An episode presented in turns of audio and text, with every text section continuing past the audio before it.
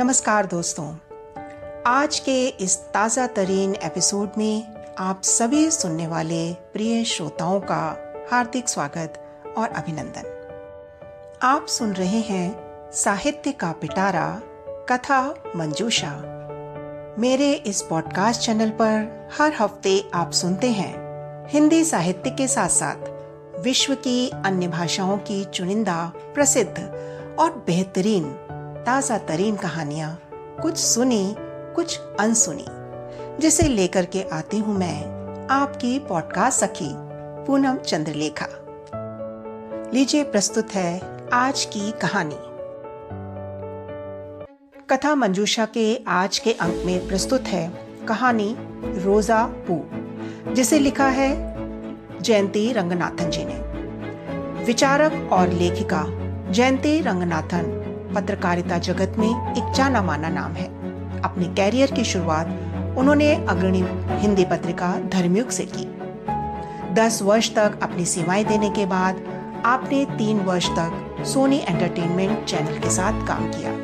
महिला पत्रिका मलयालम मनोरमा और दैनिक अमर उजाला के साथ महत्वपूर्ण पदों पर काम करने के बाद संप्रति आप दैनिक हिंदुस्तान में एग्जीक्यूटिव एडिटर के पद पर कार्यरत हैं। साथ ही बाल पत्रिका नंदन के संपादक भी हैं। एक लेखक के तौर पर आपने 3 उपन्यास, 10 कहानियों का संग्रह और लगभग 1000 से अधिक कहानियां लिखी हैं। तो लीजिए प्रस्तुत है कहानी रोजा पू। नल खोलने की आवाज आई। सर बाल्टी भरने लगी। दरवाजा आहिस्ता से खुला। कपड़े उतारने की हल्की सी सरसराहट भरी आवाज। 2 आंखें रोशनदान के पास बनी झर्री में टिक गई। रोज की तरह स्कूल जाने से पहले के सुनहरे 5 मिनट। उदास था बंटू। स्कूल का समय बदल गया है, अब उसे सुबह जल्दी जाना होगा, 6:30 बजे।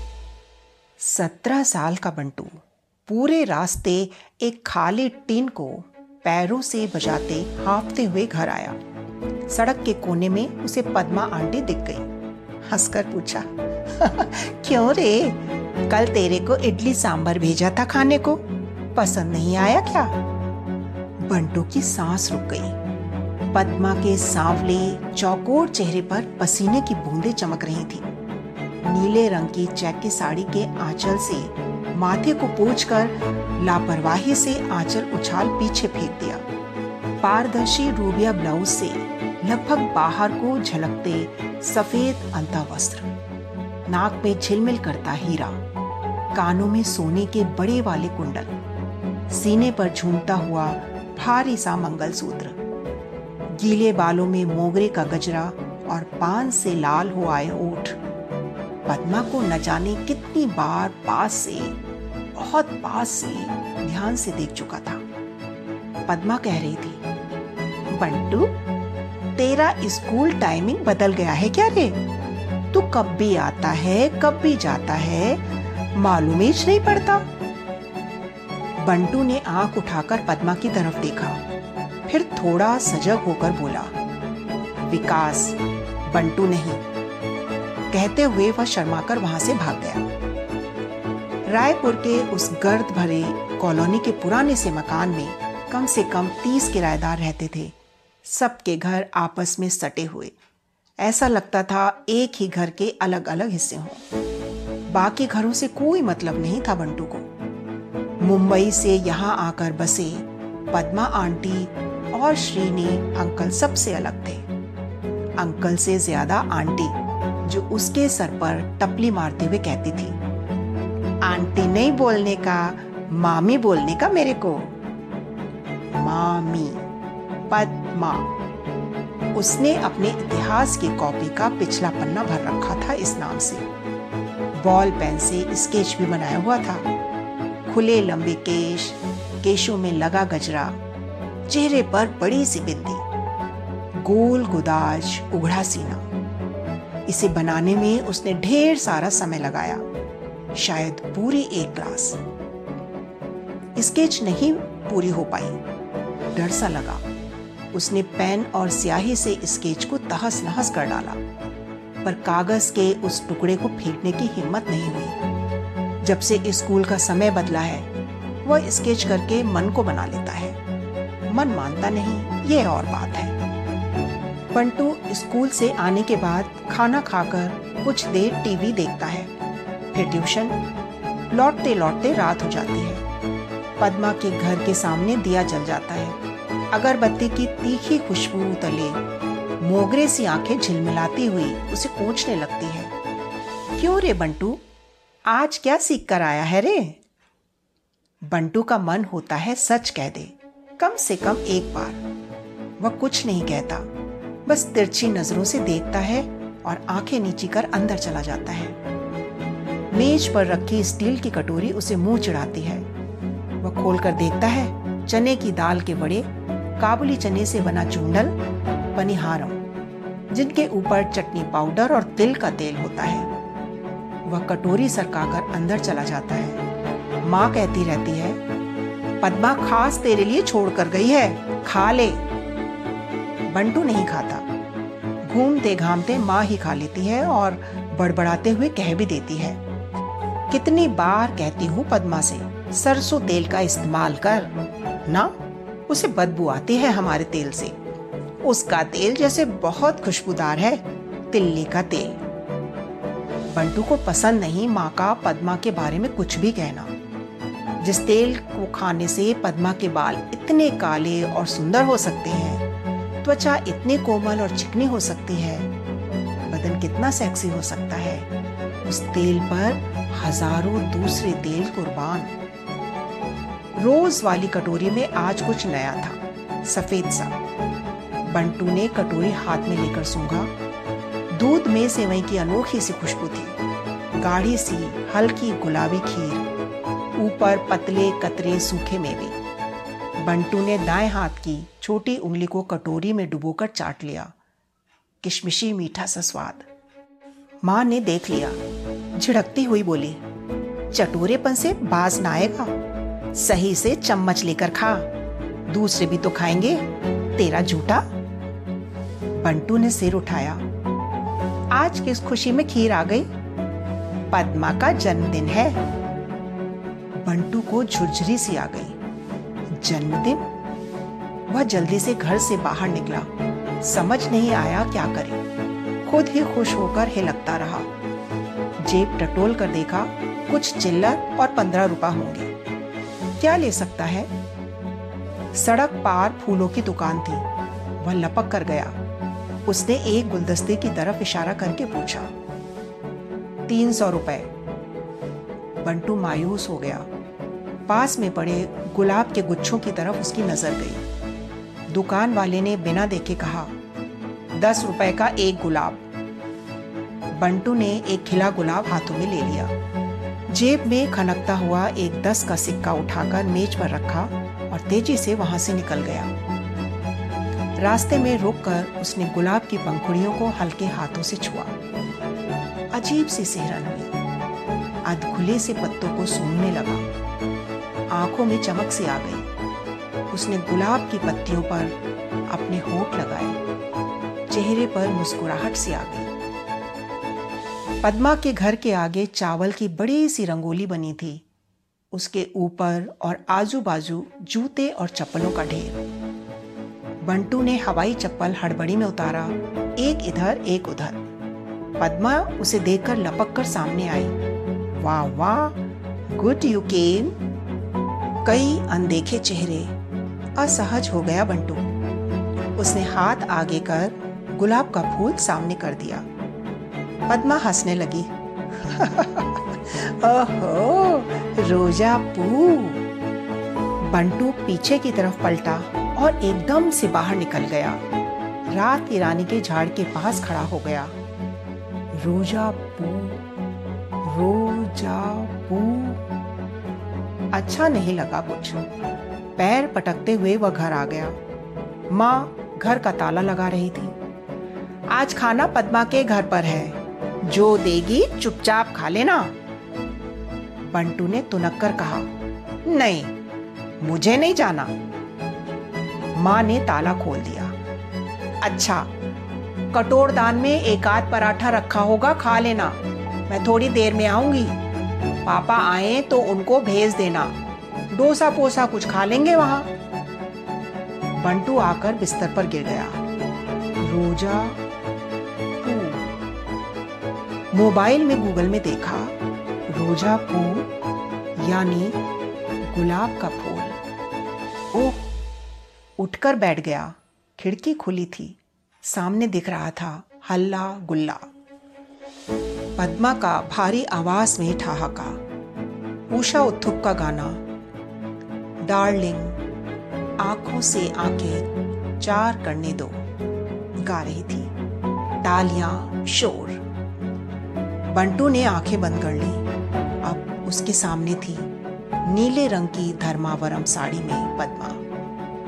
धीरे से पल्लू को कंधे से सरकाती हुई, पसीने से तरबतर ब्लाउज के हुक खोलती हुई, सांवली नंगी पीठ पर पानी की चमकती बूंदें, उन बूंदों को पीते अधीर अनगढ़ से होठ। आहिस्ता से साड़ी जमीन पर गिर रही है। सलोनी सी कमर, कमर के ठीक नीचे नाभि, होठ अब वहां पहुंच गए हैं। होठों के चूमने की गति बढ़ रही है, नीचे नीचे और नीचे। हाफते हाफते बंटू ने आंखें खोल दी। अजीब सा एहसास, पसीने से तरबतर। उसने तकिए को अपने दोनों पांव पर रखा और पैर सिकोड़कर लेट गया। रोजा पू। अगले दिन स्कूल से आते ही पद्मा ने उसे घेर लिया। कल तू भाग क्यों गया था पार्टी से? Not good you know, Bunty ने धीरे से कहा। सिर में दर्द था। मेरे को बोलता ना, मैं मालिश कर देती। रेड ऑयल है मेरे पास, वेरी स्ट्रांग। बंटू बड़बड़ाया। सॉरी। परवाह नहीं। तुमने बताया नहीं पायसम कैसा लगा? नारियल के दूध का special kheer. Did you like it? Bantu ने सिर हिलाया। गुड गुड, बचा कर रखा है थोड़ा, खाएगा? पद्मा ने उसके बालों को हल्का सा सहलाकर पूछा। बंटू ने पीछे हटने की कोशिश की। पद्मा हंसकर बोली, तू कितना शर्माता है रे। तेरा एज का लड़का लोग क्या क्या करता है, मालूम है तेरे को? बोल। पद्मा मिनट भर में स्टील की कटोरी में खीर लेकर आ गई। बंटू ने हल्की सी मुस्कुराहट दी और घर आ गया। माँ झुंझला गई। ये क्या ले आया कटोरी में? सब बचा कुचा इधर सरका देती है पद्मा। पता है ना, कटोरी खाली तो वापस नहीं जाएगी। बंटू ने माँ की बात जैसे सुनी ही नहीं। मेज पर रखा चम्मच उठाकर उसने पूरी खीर खा डाली। खीर का एक एक कतरा उसे भिगोता चला गया। पता नहीं था खीर इतना स्वादिष्ट भी होता है। 2-3 दिन गुजर गए। ट्यूशन से लौटकर आता, मेज पर कटोरी नहीं दिख रही थी। 3 दिन बाद माँ से पूछ लिया, पद्मा आंटी नहीं दिख रही? माँ ने कहा, तबीयत ठीक नहीं है रे बेचारी की। बंटू का मन बहुत कुछ पूछने को हो आया। माँ ने उसकी दिक्कत दूर करते हुए अपने आप ही कह दिया, मैंने टमाटर का सूप बनाया है, तू पद्मा को दे आएगा? श्रीनी ऑफिस के काम से कहीं गया है, अकेली है, पूछ लेना कुछ और चाहिए तो। बंटू अजीब सी सनसनी से भर गया। हाथ में सूप का बर्तन पकड़े वह पद्मा के घर का दरवाजा खटखटाने लगा। देर बाद पद्मा ने दरवाजा खोला। पद्मा नाइटी में थी, उतरी हुई शक्ल, भुस से बन गए बाल। बंटू ने भगोना आगे कर दिया। पद्मा ने खोल कर देखा और कहा, सूप? आ, माँ ने भेजा है। Good good. बंटू दरवाजे पर खड़ा रहा। पद्मा कमरे के अंदर जाते हुए बोली, उधर काय को खड़ा है, अंदर आ। घर बेतरतीब सा था। जगह जगह कपड़े, अखबार। सोफे के एक कोने पर जगह बनाकर बैठ गया बंटू।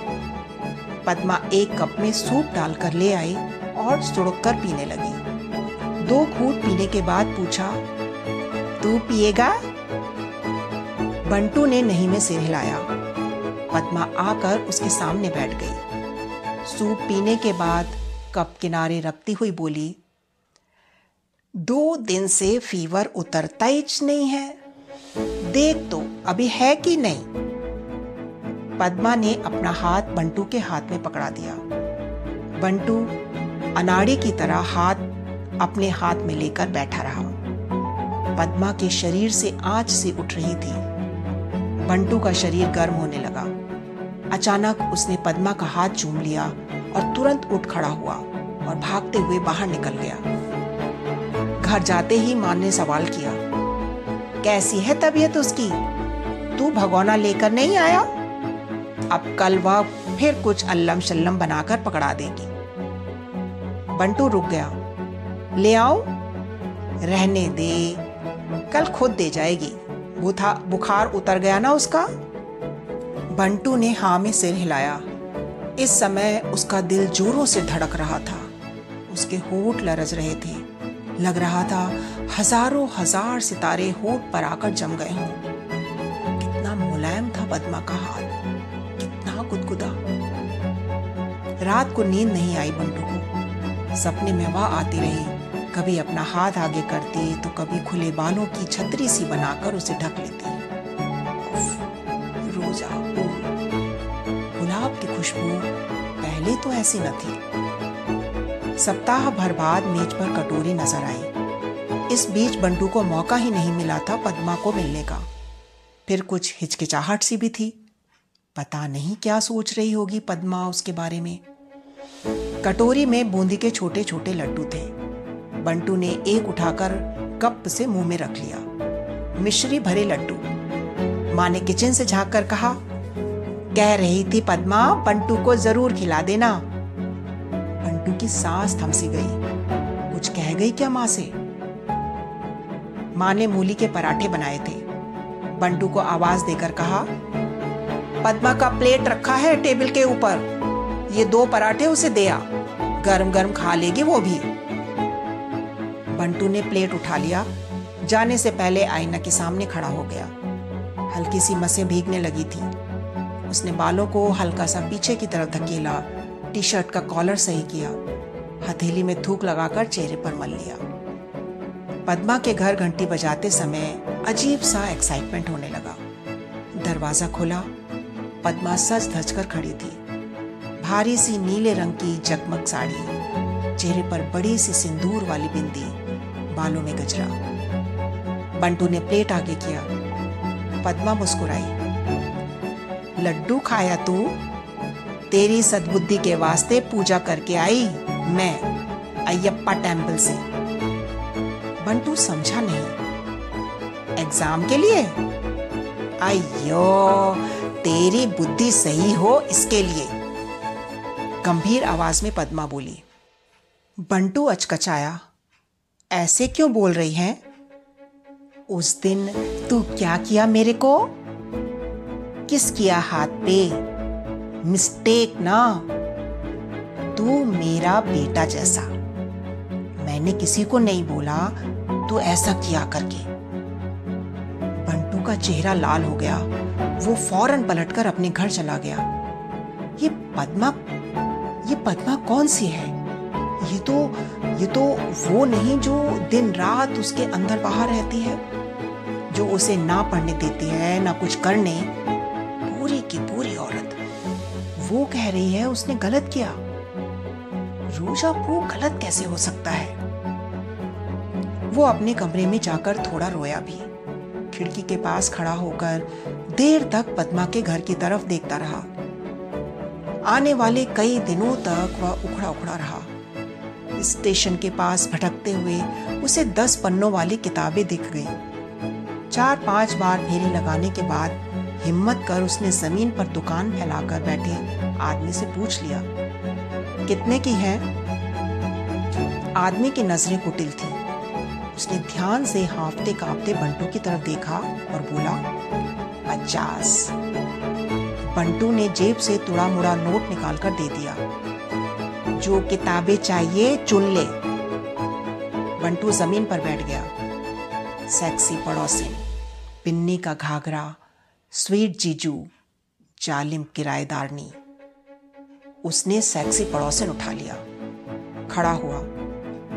आदमी ने घी से निपोड़ते हुए कहा, चल एक और उठा ले। पिन्नी का घाघरा हाथ में आ गया। दोनों किताबें शर्ट के अंदर रखकर वह तेजी से घर की तरफ बढ़ गया। कोई कैसे उसके दिल की बात इतनी अच्छी तरह समझ सकता है? वही कहानी संतोष के पड़ोस में रहने वाली सविता भाभी। जब भैया नहीं होते उसे घर बुलाती है, खाना खिलाती है, फिर बंटू की सांस रुक गई। संतोष को सब मिल रहा है, भाभी मेहरबान है उस पर। संतोष चूम रहा है, खेल रहा है उसके जिस्म से। वह हंस रही है, गुदगुदा रही है और बंटू ने आंखें बंद कर ली, किताब बंद कर दी। बिन्नी का घाघरा तो और भी नशीला था। बंटू ने लंबी सांस ली। स्कूल से आने के बाद और रात को सोने से पहले वह जरूर पढ़ता दोनों किताबें। बहुत बाद में पता चला कि एक किताब की कीमत 10 रुपए है। यहाँ भी वह लुट गया। पद्मा पहले की तरह आती थी घर पर। उसके सिर पर हाथ भी फेर देती थी। वह झटक देता उसका हाथ। ज्यादा दिनों तक नहीं चला ये। 11वीं में फेल हो गया बंटू। माँ दुखी, पापा नाराज। ट्यूशन में इतने पैसे लग गए। तय हुआ अगले साल वो नए स्कूल में जाएगा, विषय बदल लेगा। गणित दिमाग में नहीं चढ़ता ना सही, कुछ और कर लेगा। बंटू दुखी था अपने आप से। सबसे मुंह छिपाकर घूमता स्टेशन के आसपास। वहीं मिला था उसे केसु। होगा उसकी उम्र का, एकदम घाघ। 2 दिन में उसने पता कर लिया बंटू को चाहिए क्या। बंटू ने कहा कुछ नहीं, पर केसु जैसे सब समझ गया था। 3रे दिन वो उसे अपने स्कूटर पे बैठाकर साथ ले गया। धूल मिट्टी, शोर, गंदगी, पॉलिथीन और बदबू से पटे नाले, पतली गली के दोनों तरफ बनी कच्ची कॉलोनी। दरवाजे पर पर्दा पड़े एक घर के सामने स्कूटर रोक केसु ने उसे अंदर चलने का इशारा किया। सकरा काला 3 दीवारों वाला कमरा। अंदर जाते ही पतली सी हवा की बदबूदार लहर ने बंटू का दिमाग भन्ना दिया। केसु ने हाथ पकड़कर उसे बिठाया और फुसफुसाते हुए बोला, अंटी में माल है। बंटू सक पकाया। 100 से कुछ ज्यादा रुपए थे। केसु ने झपट कर 100 का पत्ता उठाते हुए उसकी तरफ देखकर आंख मारा और कमरे से बाहर निकल गया। झर्रे से आती रोशनी में बंटू ने आंख मिचमिचा कर देखा।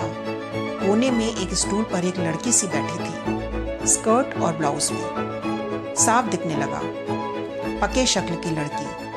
उसकी तरफ देखकर लड़की ने आंख मारी, होंठ दबाया और अपना ब्लाउज खोलने लगी। बंटू डर गया। लड़की हंसने लगी। उसने जोर की अंगड़ाई ली और इशारे से अपने पास बुलाया। बंटू डरते डरते गया। लपक कर लड़की ने बंटू का एक हाथ अपने नग्न सीने पर रखा। बंटू को करंट मार गया। वह हाथ छुड़ाने लगा। लड़की उसे अपनी तरफ खींचने लगी। लड़की के दिल की धड़कन उसे सुनाई पड़ रही थी। लड़की ने उसका हाथ अपने शरीर पर फिराना शुरू किया, स्कर्ट के ऊपर और बटन खोलकर नीचे। बंटू पसीना पसीना हो गया। अब लड़की का एक हाथ बंटू के कमर के नीचे सरकने लगा। पैरों के बीच जींस को वह ऊपर से टटोलने लगी। बंटू कसमसाया। लड़की की हरकतें बढ़ने लगी। बंटू ने आंख बंद कर सेक्सी पड़ोसिन को जहन में लाने की कोशिश की। उसकी नसें तनने लगी, जुबान खुश्क होने लगी। ये वो नहीं है। एक झटके में वो उठा, लड़की के हाथों से जबरदस्ती अपने को छुड़ाया और दरवाजा खोलकर बाहर निकल गया। इस समय पेट में जबरदस्त उबाल था। दिमाग, मुंह सब कसैला हो रहा था। दरवाजे के सामने स्कूटी पर केसु बैठा था। उसने बंटू को आवाज दी। बंटू ने नहीं सुना और दौड़ता हुआ गली पार बाहर निकल गया। उस दिन रात को बंटू ने पापा से कहा, मुझे 11वीं रायपुर से नहीं करना, मुझे कहीं और भेज दो। सोच समझकर पापा ने जबलपुर का नाम लिया, बुआ के घर। बंटू सुबह सुबह बिना किसी से मिले जबलपुर चला गया। विकास दिल्ली यूनिवर्सिटी से पढ़ाई पूरी करके घर लौट रहा था। पापा का कहना था उसके बिजनेस में हाथ बटाए। माँ का रोना, घर लौटा। 5 साल हो गए तुझे घर से दूर गए। दिल्ली स्टेशन पर गर्लफ्रेंड निम्मी के बालों में हाथ फेर उसके गाल पर चुम्मा लेते हुए विकास ने कहा, बेबी डोंट वरी, मैं आऊंगा जल्दी। निम्मी रुआसी होकर बोली, तुम्हारे डैड तुम्हें ना जाने दे तो तुम नया बॉयफ्रेंड ढूंढ लेना। निम्मी उसकी पीठ पर मुक्का मारने लगी। विकास हंसने लगा। पापा ने पिछले साल रायपुर की नई बनी समता कॉलोनी में अपना 2 मंजिला मकान बना लिया था। पापा का बिजनेस अच्छा चल रहा था। घर में गाड़ी आ गई, एसी आ गया। 2 दिन आराम करने के बाद विकास पापा की नई गाड़ी में तफरी करने निकला। चलते समय माँ ने कहा, तू अगर शहर की तरफ जा रहा है तो एक काम करेगा, पुराने घर में सिलबट्टा रखा है, लेता आएगा। घूमते घामते रात हो गई। अपना पुराना इलाका पहचान में नहीं आया। मकान कुछ और पुराना हो गया था। जर्जर सी दीवारें, घर के नाम पर उखड़े हुए पत्थर। किसी तरह गाड़ी वो मकान के सामने लेकर आया। धूल में लिपटा ताला खोलकर वह अंदर गया। यकीन ना हुआ कि यह घर इतना छोटा था। उसने घूम घाम कर देखा, पीछे का दरवाजा खोला। बाहर निकलते ही पड़ोस के घर के बाथरूम की खिड़की दिख गई। उसके होठों पर मुस्कुराहट आ गई। उसने खिड़की के बंद पड़े पट को हल्का सा खोला। आंखों को यकीन न हुआ। कभी कभी यहाँ उसे स्वर्ग नजर आता था। अब दीवारें बासी थी, सीलन से भरी, नल से चूता पानी, 2 रंगा हुआ बकेट, जमीन पर पड़े ढेर सारे अंधुले भीगे कपड़े। उसने निगाह फेर ली। सिलबट्टा उठाकर वह बाहर आ गया। ताला लगाते लगाते निगाह पड़ोस पर पड़ी। दरवाजा खोला था। सिलबट्टा गाड़ी में रखकर वह पड़ोस के सामने दरवाजे पर रुक गया और हल्के हाथों से दस्तक देने लगा। अंदर से आवाज आई, भारी सी, पहचानी सी, कौन है? 1 सेकंड के लिए विकास के दिल की धड़कन रुक गई। क्या वो उसे पहचानेगी? दरवाजे पर पद्मा आई। विकास 2 कदम पीछे हट गया। वही थी, वैसे ही थी। बालों में हल्की सी सफेद झलक, जूड़े में मोगरे का गजरा, आंखों के नीचे जरा सा कालापन था, गहरे काजल भरी वही दबदबाती आंखें, वैसा ही मुलायम चेहरा, नीले रंग की साउथ कॉटन साड़ी में वही भीनी भीनी खुशबू आ रही थी। विकास के दिल की धड़कन तेज हो गई। क्या वह पहचान पाएगी? जिम से बना गठीला बदन, चेहरे पर खुरदुरी सी दाढ़ी, आंखों में चश्मा। पद्मा की आंखें उस पर टिक गई। रुक कर उसने पूछा, यस, कौन मांगता है? विकास ने बुदबुदाते हुए कहा, यहाँ एक लड़का रहता था, बंटू। पद्मा की आंखें चमकने लगी। कुछ भर सा आया उन आंखों में। आंखों के साथ साथ होठ मुस्कुराने लगे। पद्मा कुछ कह रही थी। विकास को सुनाई नहीं पड़ा। विकास हाथ हिलाते हुए आगे बढ़ गया। गाड़ी की तरफ चलते हुए रुककर उसने पीछे देखा और धीरे से बुदबुदाया, रोजा पू। ये कहानी आपको कैसी लगी मुझे ज़रूर लिख भेजिएगा। अगली कहानी के साथ मैं फिर आपके सामने उपस्थित होंगी। तब तक के लिए नमस्कार। तो दोस्तों, ये थी आज की कहानी। ये कहानी आपको कैसी लगी मुझे ज़रूर बताइएगा। आपको कहानी सुनना अच्छा लगता है और मुझे सुनाना, तो सुनते रहिए। ये आपका अपना पॉडकास्ट है, कहानियों का पिटारा, कथा मंजूषा, और लेकर आती हूँ मैं, यानी आपकी पॉडकास्ट सखी पूनम चंद्रलेखा। तो सुनते रहिए कथा मंजूषा।